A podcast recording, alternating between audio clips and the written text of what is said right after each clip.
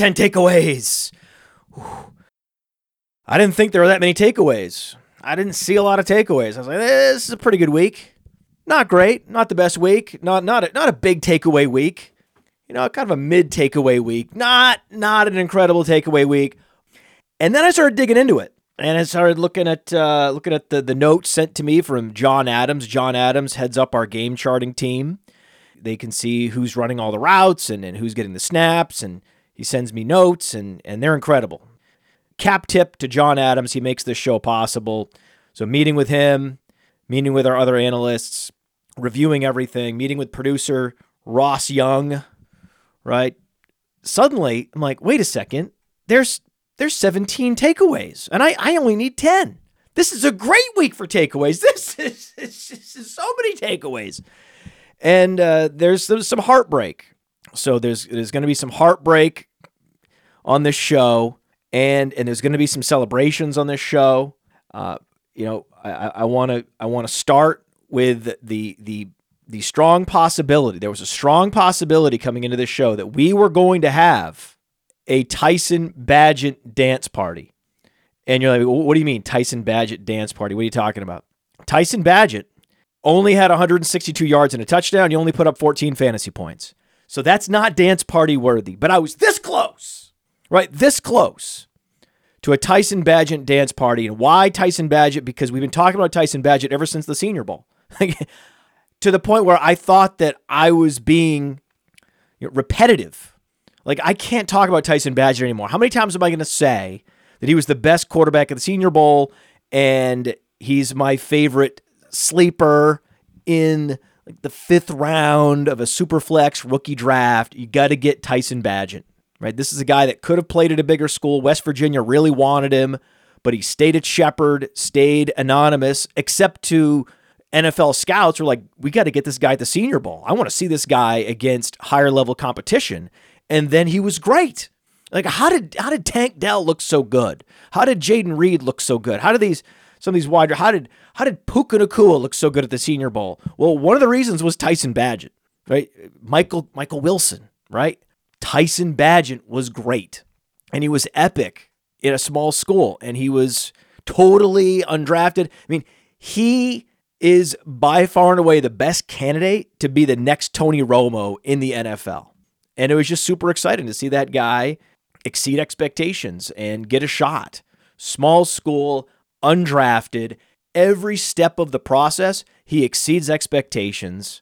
And it was a great little sleeper. And and Bagent gave you the 24 rushing yards. See, that's the thing. He's an athlete. Tyson Bagent is an athlete. And everyone was rushing to get him in Superflex and two quarterback leagues as soon as they found out about Justin Fields' injury. I get it. That was understandable. That was smart, right? But for those of us in these deep leagues, some of these leagues I'm in, like 30 guys deep, Superflex, already have Bagent. Was looking at my phone already have Bagent, already have Bagent, already have Bagent, and a bunch of deep dynasty leagues. So it's it feels great. I feel, but I feel, but more, I feel great for him. I feel great that yes, we were talking about him all off season, right? That felt great, but also just the look on his face, right? The smile after the game that it, it wasn't just that he was efficient, 21 of 29. That's efficient football, you know, running the ball when needed. He was, no one expected anything right? But did he turn the ball over? Right? Any interceptions? they scored 30 points. This is huge. This is a this is the takeaway, right? This is the takeaway. So there were there are two takeaways with this Bears performance and this Bears Raiders game that were the complete opposite ends of the spectrum. And these were two guys that we got to know at the Senior Bowl. We got to know Bagent, got to know Roschon Johnson. One guy arrives in the league out of obscurity. He himself can't believe it's happening. Like he himself is like, I can't believe uh, this is a surreal experience.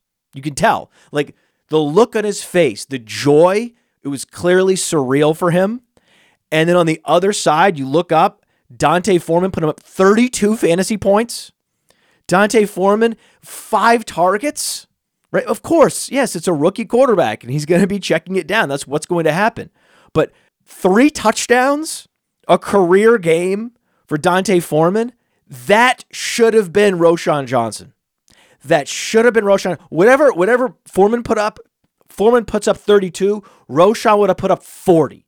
There would have been a 40 point performance from Roschon. So I'm gutted.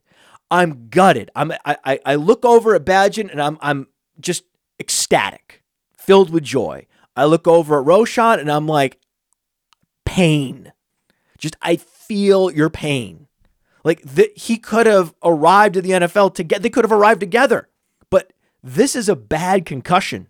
If Roschon Johnson sustains a concussion on a Thursday, can't get cleared for the next game, then can't get cleared for the next game after. We're talking about 20 days later, right? This is going to be a one month injury. A one month concussion holds you out a month is serious.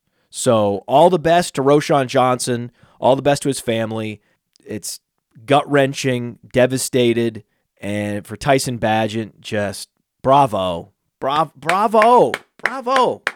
Dreams can happen, man. It doesn't matter. Shepherd, he wasn't getting any reps. You have to understand, even if he was the best quarterback at the Senior Bowl, when he arrives in Bears camp, there's no benefit of the doubt. There's no one that cares what he did at the Senior Bowl. Nobody cares about Tyson Bagent when he arrives. No one's giving him any reps, right? It it when I think about the Tyson Bagent experience, it reminds me of Tom Brady where he was tempted to complain to the coach and say, Hey, I, I deserve more reps. I've been winning games for this team. Every year I come in in spring ball and you guys have a new quarterback that you've anointed to compete with me. And the assumption is that he's going to take my job. And I've been great in practice, and yet you're giving me five reps with the ones. I understand Brian Griese's a starter, but I would like a few more reps. I, I think I deserve it. And then he decides, no, no, I, I've planned out what I'm going to say to the coach, and I'm not going to say it, right? All I can do is exceed all expectations in the very few reps that I'm getting. You know, if I'm getting three, I want to earn four. If I'm getting four, I want to earn five. If I'm getting five, if I'm perfect in those five reps, then I'll earn a sixth because the guy ahead of me is not going to be perfect. He's going to be throwing the ball over the guy's heads. He's going to be throwing interceptions in seven on seven and 11 on 11 drills. And then all I can control is what's in front of me and what's my responsibility. And he chipped away, chipped away, chipped away. And that's the experience that Tyson Bagent had in Chicago. I'm sure of it. When training camp starts, he was not getting any reps with the ones. No one cared about him. No one gave him the benefit of the doubt. And he simply had to be perfect in the few reps that he had in order to incrementally add reps. And then eventually, the coaches would be looking at the film side by side between Bagent and Nathan Peterman and be like, okay, okay Bagent's just better. We just need to give, we need to skew the, the, the practice reps more towards Bagent. But that's a process. That's that's months where you feel like after a couple practices, hey man, it's obvious to me. It's obvious to Peterman that I'm better. Why isn't it obvious to the coach? It just takes more time. But the tape is undeniable. And the stats that they take in practice are undeniable, and Tom Brady understood that. And so Tom Brady was was a basically a fun, uh, uh, uh, at at Michigan in particular rose up as a function of efficiency. It wasn't volume; it was efficiency that helped propel Tom Brady up the depth chart at Michigan, and it's the same thing that helped Tyson Bagent propel himself up the depth chart in Chicago. Wow, just what a story! And I have many, many, many, many, many, many, many, many, many, many, many, 10 plus maybe more takeaways coming after this. This episode is brought to you by Rival Fantasy. Rival Fantasy, the coolest fantasy platform not enough people know about, but they will once I'm done, baby, because they're always innovating. They just rolled out seasonal leagues. We set them up for patrons, for our listeners, and they funded over a $1,000 in payouts. That's what Rival's all about. They're always innovating. They already had the fantasy book where you can take overs and unders, stack them up, multiply your payout, but then they added challenges so you can set your own lines and put them out there for the community. And then you can browse the community's lines and say, hey, this guy's crazy. I'm going to take the other side. It's cool. And they have fantasy bingo.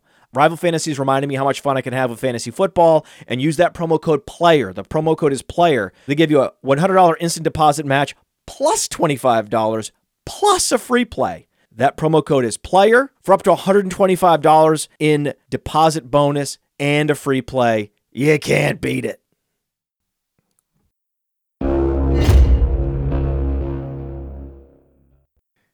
But there were other teams that played other than Chicago on Sunday. One of the teams that played even earlier, we, we wind the clock back. This is a week seven takeaways show. We have to talk about the Jaguars. We have to talk about Travis Etienne. Three straight weeks with two touchdowns. Let me say that again. Three straight weeks with two touchdowns for Travis Etienne. Pretty good. Pretty, pretty, pretty good. So he is a league winner. I've told you he was the league winner for months. I've confirmed it. He's not Raheem Mostert. Raheem Mostert had five fantasy points. Etienne went over 20 fantasy points again. And he's now only 49 yards away, 49 rushing yards away from Christian McCaffrey. And Travis Etienne is leading the league in carries. So I, I gave you my favorite in season prop. Travis Etienne's going to lead the league in rushing. Okay, that was what I said last week. It's it's going to happen. You just feel it, especially with these guys like Travis Etienne. You know that they're smart, right? You you heard his whole he had a whole thesis on how running backs need to approach the game, knowing that their position's been devalued and how they need to command targets in the passing game in order to add value. The guy's clearly a cerebral player. The guy suffered a you know a Lisfranc injury in training camp in his rookie year. It took him time to get ramped back up, took him time to become the Travis Etienne that we see today. He's 24 and a half years old. He's got the, the highest carry usage in the league. He's on a team that probably going to run away with the division. Lots of positive game scripts, lots of weak defenses. It's on, right? It's on. This is what the NFL leader in rushing yards looks like. This is also what a fantasy football league winner looks like because a hero RB build around Travis Etienne is going to result in many, many, many, many fantasy championships. And you're welcome. You're all very, you're very welcome. You're very welcome. The other running back to build around was D'Andre Swift. And D'Andre Swift, he didn't put up big fantasy points last night, but boy, did he look good. Oh, man. He is the shiftiest running back in the league. And to see him put defenders on skates at that size is disorienting. So I, I love D'Andre Swift, and I love that he's turned his career around. There's clearly been a change in attitude. There's been a whole change in his whole approach to the game. I give a lot of credit to Jalen Hurts and the Eagles staff and Bravo. And Calvin Ridley is uh, a bust. Okay, so Calvin Ridley is a is a massive massive bust, and I was told that I should be drafting Calvin Ridley in the second and third round because next year he's going to be a first round pick.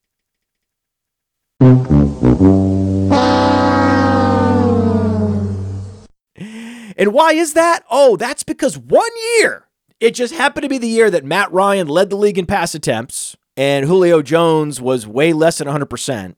That year, Calvin Ridley went off for like 1,300 plus yards, had a super prolific season. And see, but he didn't do much before that, and he didn't do much after that. And then he lost more than a year away from the game, a year and a half away from the game. It was personal issues, it was violations of league rules, there was a trade. And because of all that, because of the circumstances around how he missed so much time and how he flashed one season, one big season, where there was very little target competition and his team was forced to throw the ball at incredible volume. And he just happened to be fortunate that year, just happened to get some lucky bounces. That the Calvin Ridley career arc mimicked the Josh Gordon career arc. And I called him Skinny Josh Gordon. And boy, boy, were fantasy gamers insulted by that. That was just so. Oh, Podfather!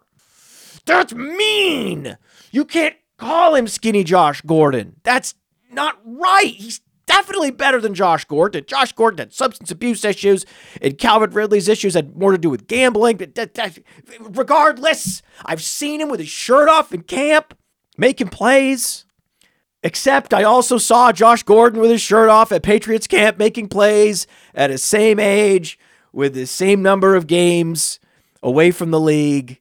And then he comes back to the league and just they can't pick up where they left off, whether it's Le'Veon Bell, whether it's Josh Gordon, they simply cannot pick up where you it's not possible. It's just not possible to pick up where you left off, whether it's from league violations, mental health concerns, physical health concerns, like with Michael Thomas, whether it's Michael Thomas, Josh Gordon, Le'Veon Bell, it's not possible to return to your previous form. And if your previous form was overrated, then you're on my do not draft list, right? Even though many had him penciled in on their draft list for 2024 in the first round. so I, I wish Calvin Ridley all the best. I'm just letting you know that the moment we found out he was going to miss a year and a half of football, he was doomed. Josh Gordon smoking marijuana and other drugs certainly affected his athleticism, right? It drained him of his athleticism at an early age. His inability to maintain his strength and conditioning, his athleticism, degraded his skills over time. That is true. But also, the time away from a sport like football is impossible to come back from. We've seen players have substance abuse problems and come back and play at a high level. What we rarely, if ever, see are players that miss two years of football and come back to form. When it happens, I'm here to document it, right? As a historian, right? As, as a data journalist for all of time, I will write it down when it happens and then we will have it. Well, I will carve it into stone the moment it happens. The moment a guy misses 18 months and comes back seamlessly to the league, we'll write it down. We'll never forget.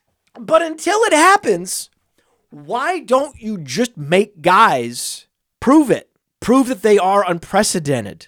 Just prove that you're unprecedented. That's all I ask. Is that a, is that high? Is that a high bar? Calvin Ridley.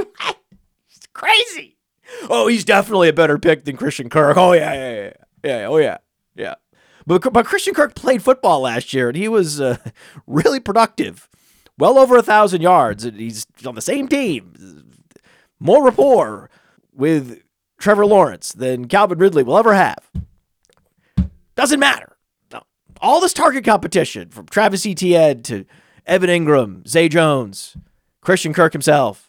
Ah, doesn't matter. Ah, ah, draft him. Oh, shirt off. Spectacular play in training camp. That's what matters. That's what matters. Remember these moments. Re- just remember these moments. Remember these moments next July, right? Next July, when you're drafting in a best ball league, rem- snapshot this moment in your brain, right? Make the imprint.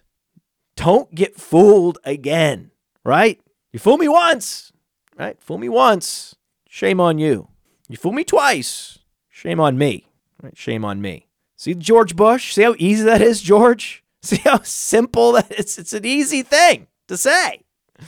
Not gonna fool me twice. The shirt off, spectacular catches. We'll talk about another player that was making spectacular catches with no pads on in training camp, and we'll, we'll see how he's doing. We'll see how he's doing. Competing for targets with more established receivers. We'll compare. We'll just compare. There, there's it's another. There's a. It was another player on my do not draft list that we're going to talk about later. We'll see how he did. We'll see how he did versus the other receivers on his team in Week Seven. We'll see. We'll see. So I was watching the the Dolphins Eagles game last night. Great game. Jaylen Waddle left the game with a sore back, but he came back right, and he was six for six, 63 yards, six six sixty three great job, right? To come back from an injury and then to still produce and be efficient. He was working underneath, right? So they're they're actually deploying Waddle more underneath this year than they did last year, and they're actually running Hill deep more. The reason why Tyreek Hill on pace to crush 2,000 yards is because his route tree is deeper and Waddle's is shallower this year. But Waddle is dealing with a bad back. And when you watched him go to the locker room, I mean, he was walking very slowly, clearly in a lot of pain. They gave him something to help dull that pain and allow him to keep playing. Something, right? I mean, modern medicine, what a, what a miracle, right? So they gave him a miracle in the locker room. But it's worth noting that his backup is Cedric Wilson. Cedric Wilson caught a couple nice passes last, couple nice catches right? For Cedric Wilson. And in this is a prolific pass attack. Now against the Eagles, right? At Philadelphia, it's not surprising that the Dolphins offense wouldn't look as good. That's shocking, right? They, they have this ferocious front seven. they can't run the ball. Raheem Mostert, five fantasy points, right? We were talking about benching Raheem Mostert in the starter sit show. Starter sit show was incredible. We did a starter sit show on TikTok. So we have a starter sit show on Instagram. We have one on YouTube. I hosted the one on TikTok on Sunday. We absolutely crushed. I brought in my man Toomey. Anytime that you you can share a name, a first name with a luxury brand, that's always that's always great. Toomey was fantastic, and you're gonna see more of Toomey on Player Profiler on all of our channels. Loved it. Had a great had a, just had a great time. We were supposed to be on for a half an hour, but like this show, this show, by the way, everyone, this show is designed to be a 20 minute show. Top 10 takeaways is supposed to be a, a 20 minute show. It ends up being like an hour show just because there's so much to talk about, of course, right? And like we were supposed to be on for half an hour, we were on for an hour. The the TikTok audience was just inundating us with questions. It was great. And Toomey has an incredible takes. He has great perspective. So I really enjoyed my time uh, on that uh, that starter that starter stream show. And we we talked about the potential of benching Raheem Mostert. And, a bunch of these start sets was like, eh, I don't know. Eh, yeah. Mm, yeah. Mm, mm, mm. It was, and I and I retold the story to Toomey and others that were on the on the. I think we had we had hundreds of live viewers. It was really cool, and I, I talked about how I went on the the Better Network uh, last week to do the Better Court, and you have to come out with with strong positions. And I said I think that the Eagles are going to cover, and I think the Patriots are going to cover. And then someone took the other side, and and I was like, this is this is these are easy bets, guys. These are easy bets. Look who the Dolphins have beat the Broncos, the Panthers, the, the Patriots. What are we talking about? Look who the Dolphins have beat. They haven't beaten anybody, right? And they, they play the Bills and they get crushed, right? What's the one team they beat that's any good? The Chargers. And the Chargers are two and four. They haven't beat a team with a winning record yet. Why don't you wait until, like, the line on the Dolphins, just so everybody knows, earlier in the week, the line when I did that show, it was Eagles minus two and a half and you always give the home team three points. So that meant that Vegas had pegged the Dolphins as the better team by 0.5 points. And then, of course, the smart money came in on the Eagles. I said the Eagles, and then it moved to minus three. But that's still parity. That's still like, oh, these teams are about equal. It's like they're not even close. They're not. Unit by unit. When you look at the secondary, you look at the linebackers, you look at the front seven, you look at the edge rushers, you look at the offensive line, you look at the quarterback, you can just go down the board. Even the wide receivers, right? The wide receivers where the Dolphins would have this big advantage typically. Well, they don't when it's A.J. Brown and DeVonta Smith and the corpse of Julio Jones now in Dallas Goedert. You could argue the Eagles have a better receiving corps. It's actually a very straightforward argument. A.J. Brown is less than 100 yards behind Tyreek Hill. Did you know that? Did you know that? Did you? Did you know? It's actually quite straightforward for A.J. Brown to lead the league in receiving yards, except this back injury to Jaylen Waddle tells me they're going to continue to feature Tyreek Hill down the field, and that's what that is what is eventually going to allow Tyreek Hill to create a distance between himself and AJ Brown. He'll distance himself because Jaylen Waddle is not 100%. That's why. But it's not because anything AJ Brown. AJ Brown's a phenomenal player. Congrats to everybody that drafted AJ Brown and just remembered that he's elite and, and didn't get confused. Like, oh, maybe, maybe DeVonta Smith's the number. No, AJ Brown. AJ Brown, the clear number one in Philadelphia. Chris Olave, the clear number one in New Orleans. 15 targets. Did I see that? Is that right? 15. Did I see that right? 15 targets for, for Chris Olave. Now, Derek Carr's struggling with his accuracy down the field because he has a sprained AC joint.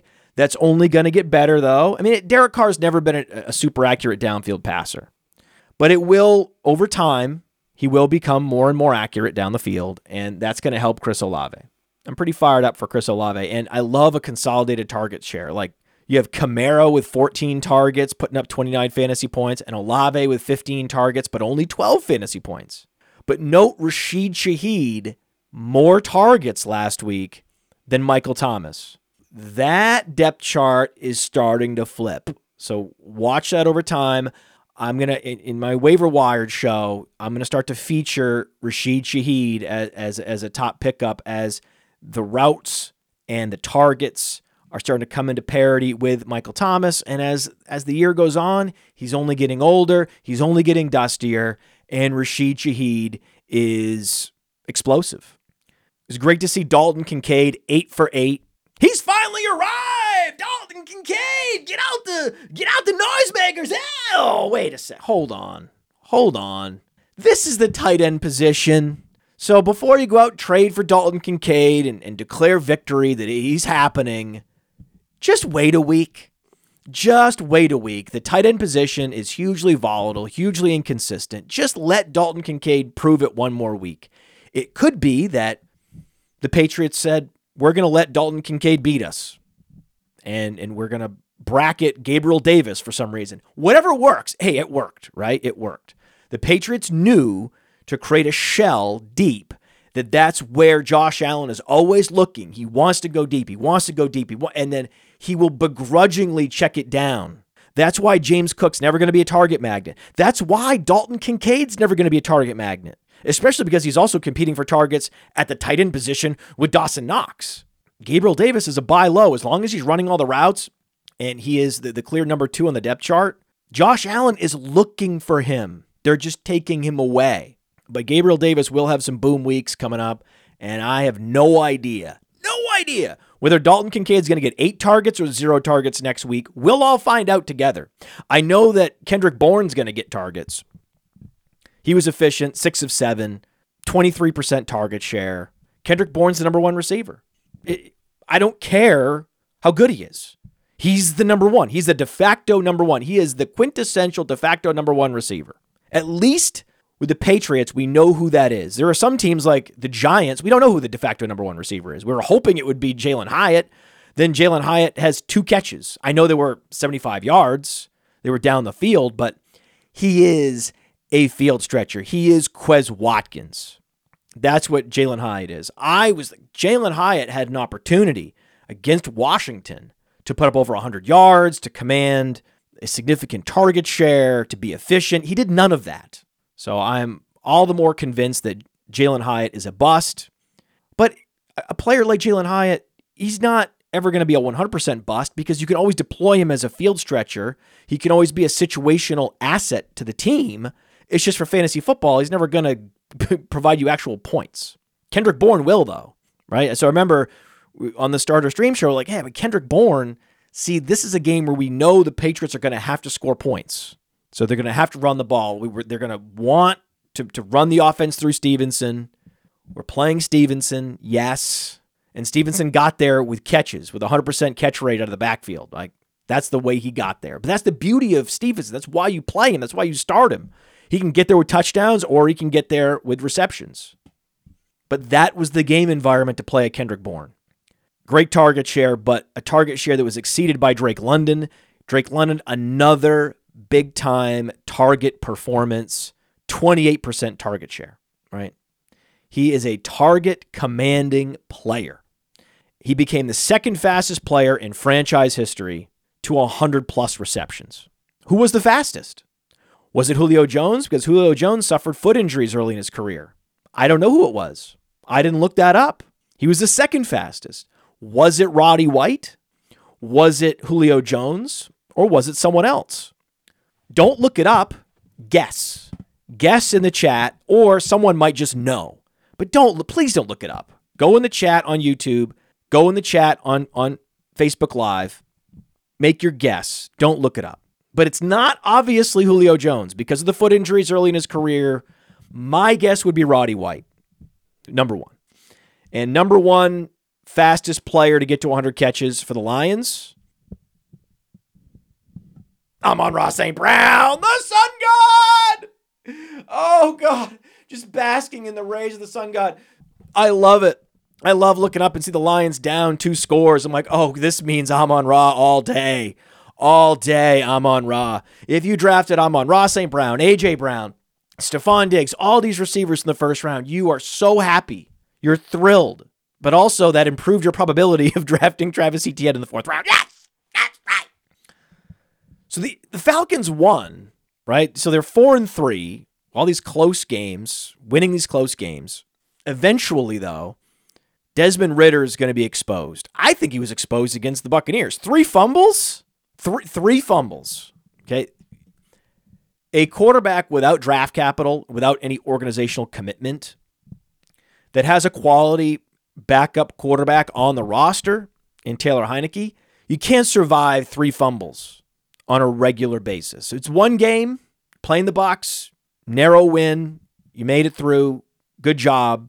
But just monitor the Desmond Ridder turnover count because at this rate he, he's not going to survive as the as the starting quarterback. But so far, so good. Right? He's putting up fantasy points because he's running for touchdowns. He's finding, zeroing in on Drake London. That's a path to scoring fantasy points.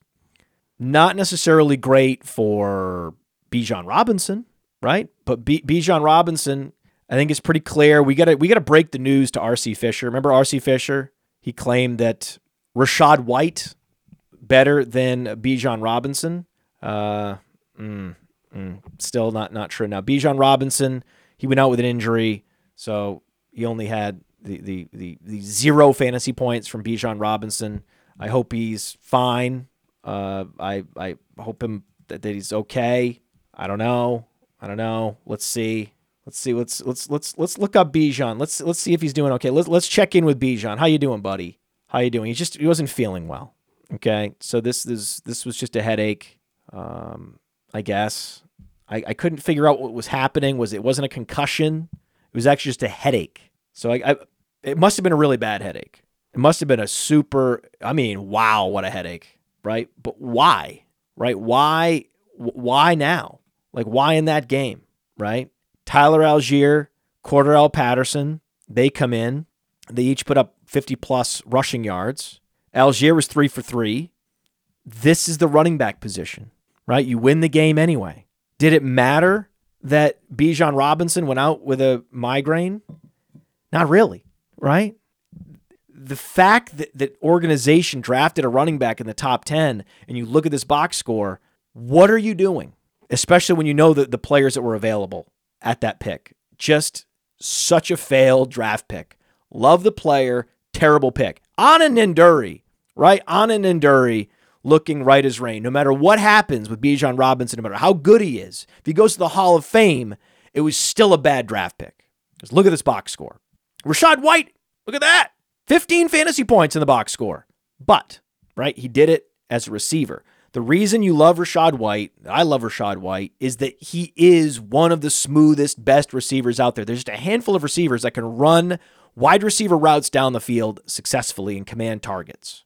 We were hoping that was going to be Jahmyr Gibbs this year, right? That was the that was the big hope for Jahmyr Gibbs. He's going to be one of these rare running backs that, like a Breece Hall, like a Christian McCaffrey, like a Rachaad White, can command targets down the field.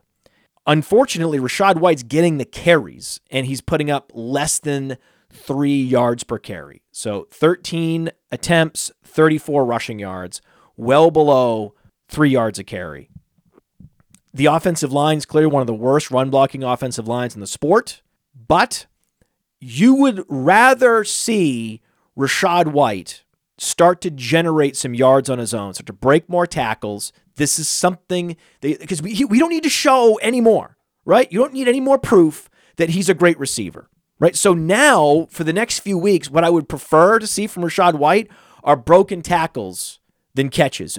Most running backs, I would much prefer to see the targets.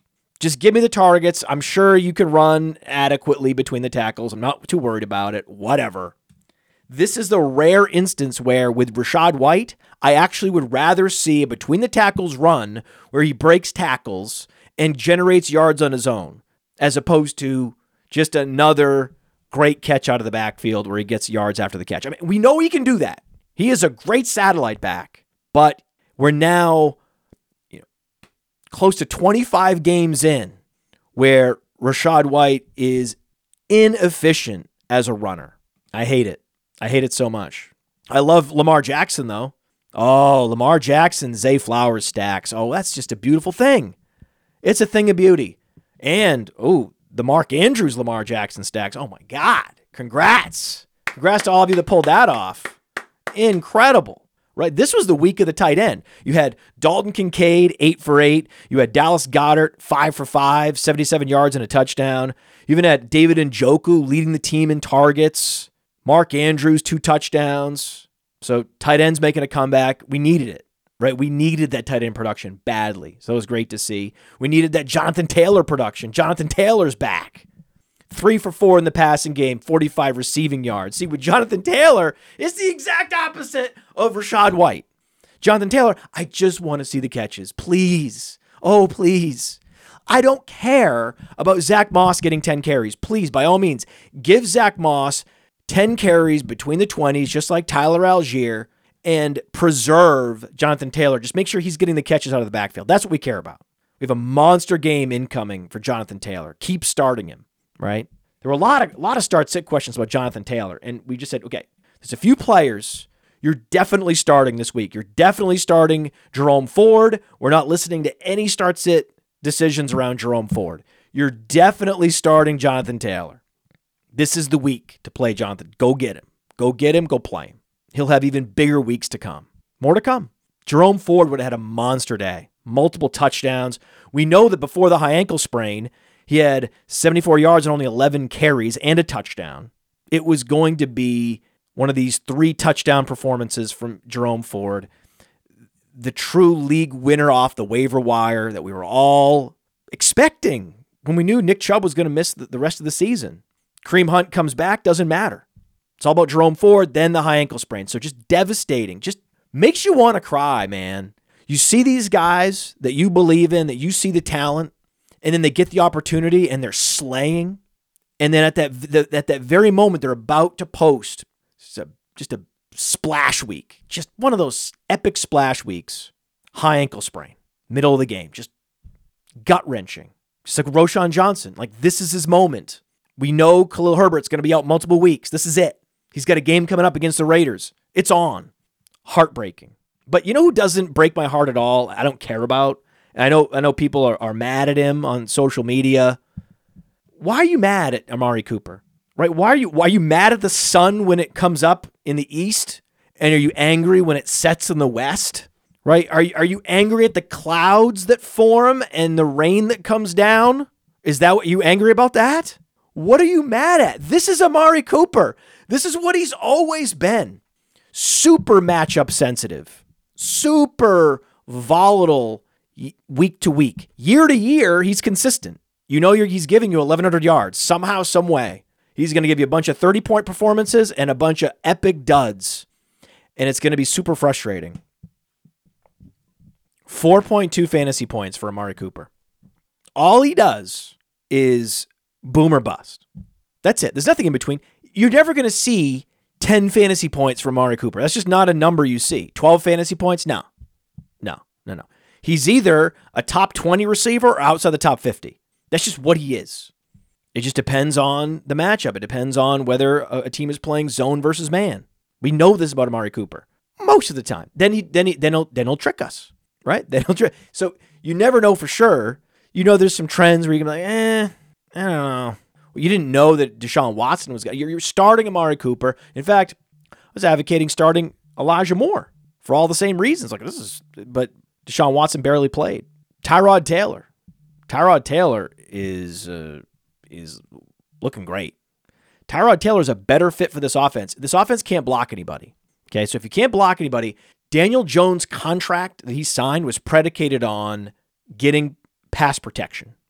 players like Daniel Jones, players like you know Jared Goff, when they're not protected, they're the worst quarterback in the league. When they get that extra second, they can be prolific. Tyrod Taylor has spent his entire career evading pressure.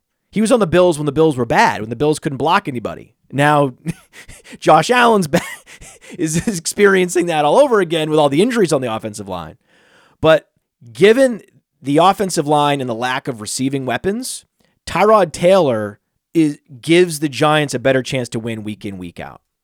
He had eight carries for 25 yards, so he's he's running the ball. He's a tactical scrambler, putting up close to 300 passing yards.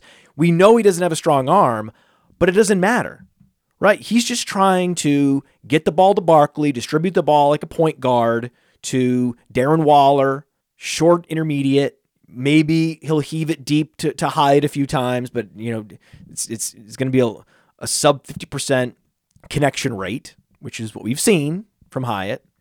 But Taylor gives them the best chance to win. I like Tyrod Taylor as a streamer, and there's no guarantee. They, they, they I mean, oh man, they just, I just, every time I say there's no guarantee, just based on the performances, I remember the Daniel Jones contract, and then it's, oh yeah, mm, yeah, yeah, he's probably coming back. Mm.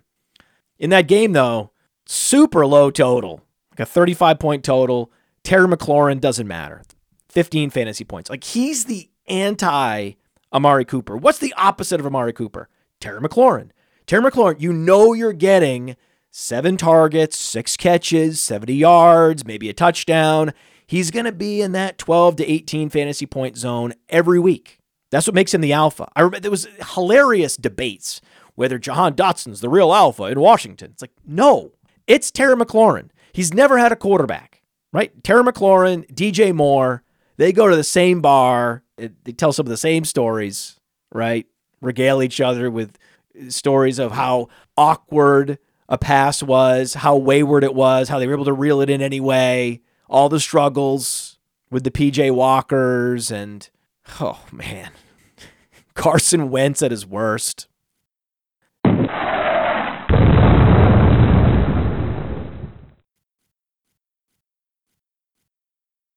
George Pickens, man, George Pickens also a high floor receiver. Six targets is his floor, right? And now he has more 75 plus yard performances receiving than sub 75 yards. So George Pickens is also delivering in these pick'em contests. You're picking Pickens.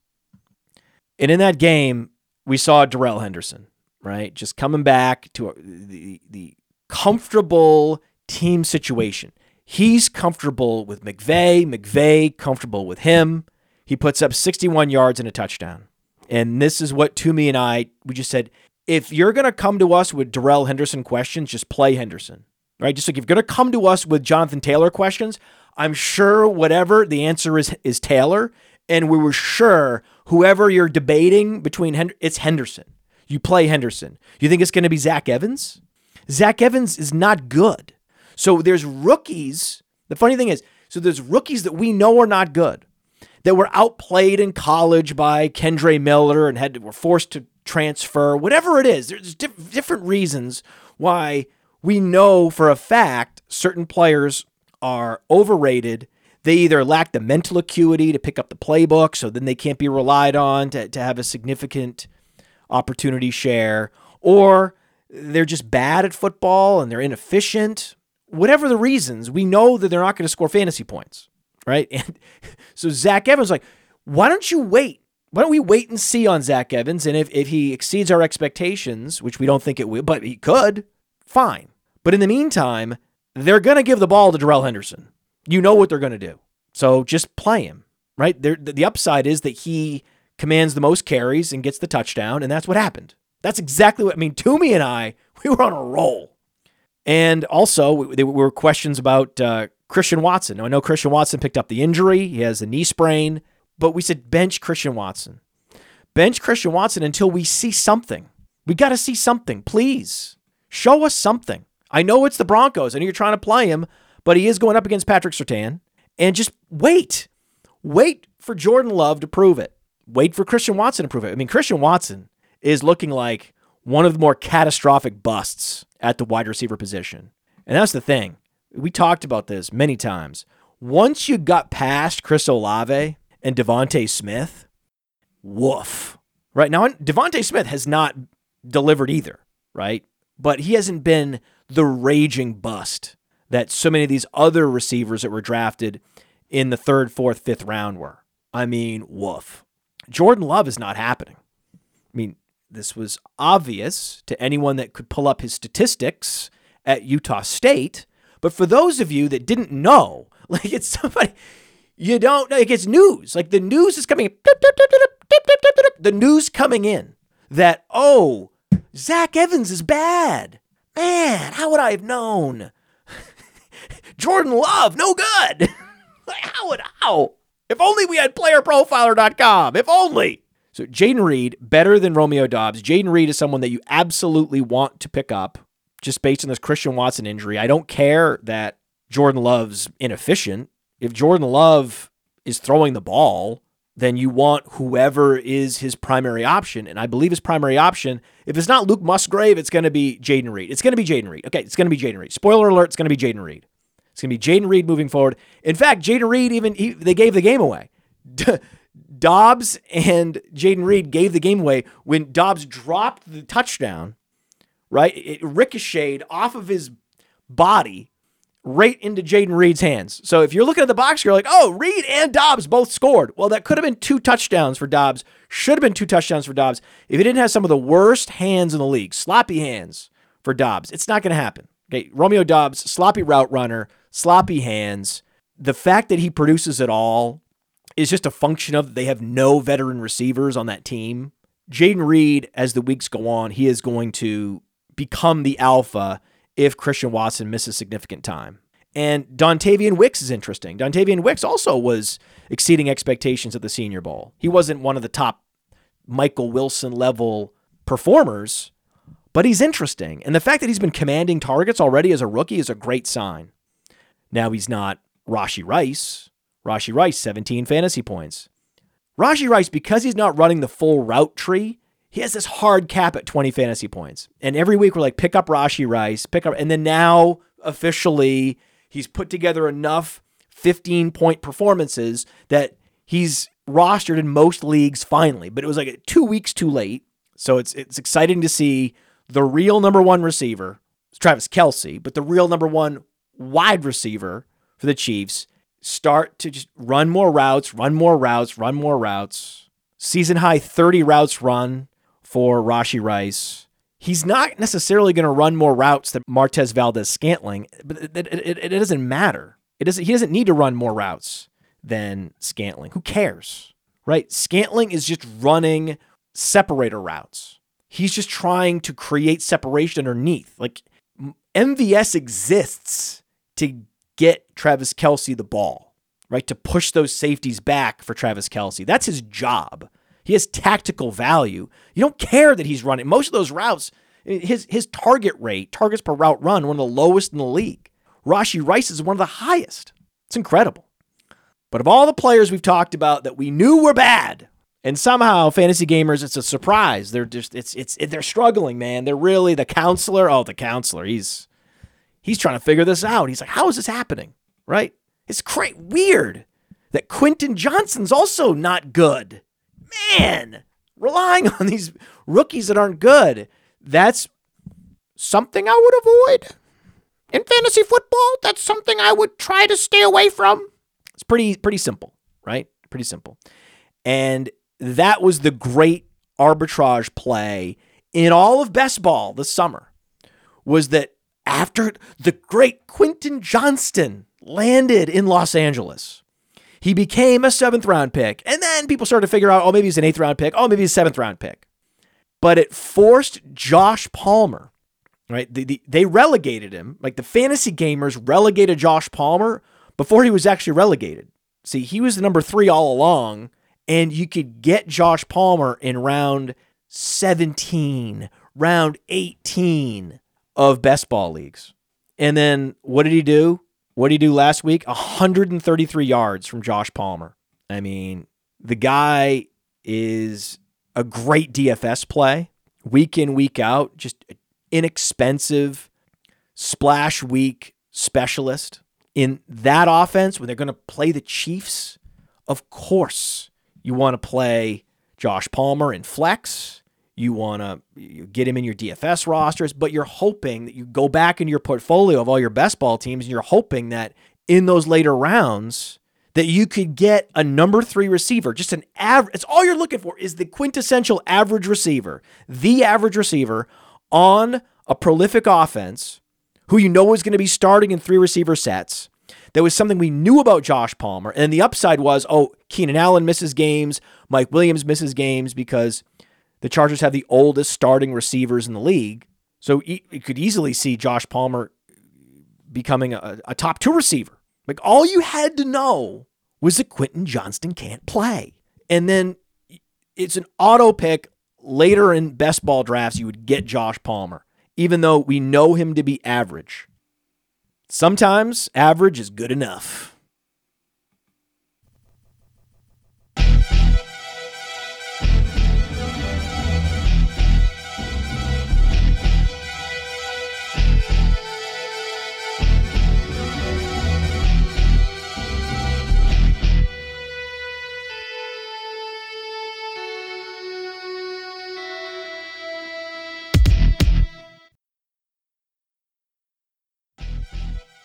Three straight weeks with two touchdowns for Travis Etienne. Pretty good. Pretty, pretty, pretty good. And I called him Skinny Josh Gordon. And boy, boy, were fantasy gamers insulted by that. That was just so. Oh, Podfather! That's mean! Regardless, I've seen him with his shirt off in camp, making plays. Many had him penciled in on their draft list for 2024 in the first round. already have Bagent. Was looking at my phone. Already have Bagent. Already have Bagent. Already have Bagent. I was told that I should be drafting Calvin Ridley in the second and third round because next year he's going to be a first round pick. You know, kind of a mid takeaway week. Not not an incredible takeaway week, but clearly some takeaways. This is a great week for takeaways. This is, this is so many takeaways. Oh, Podfather! That's mean!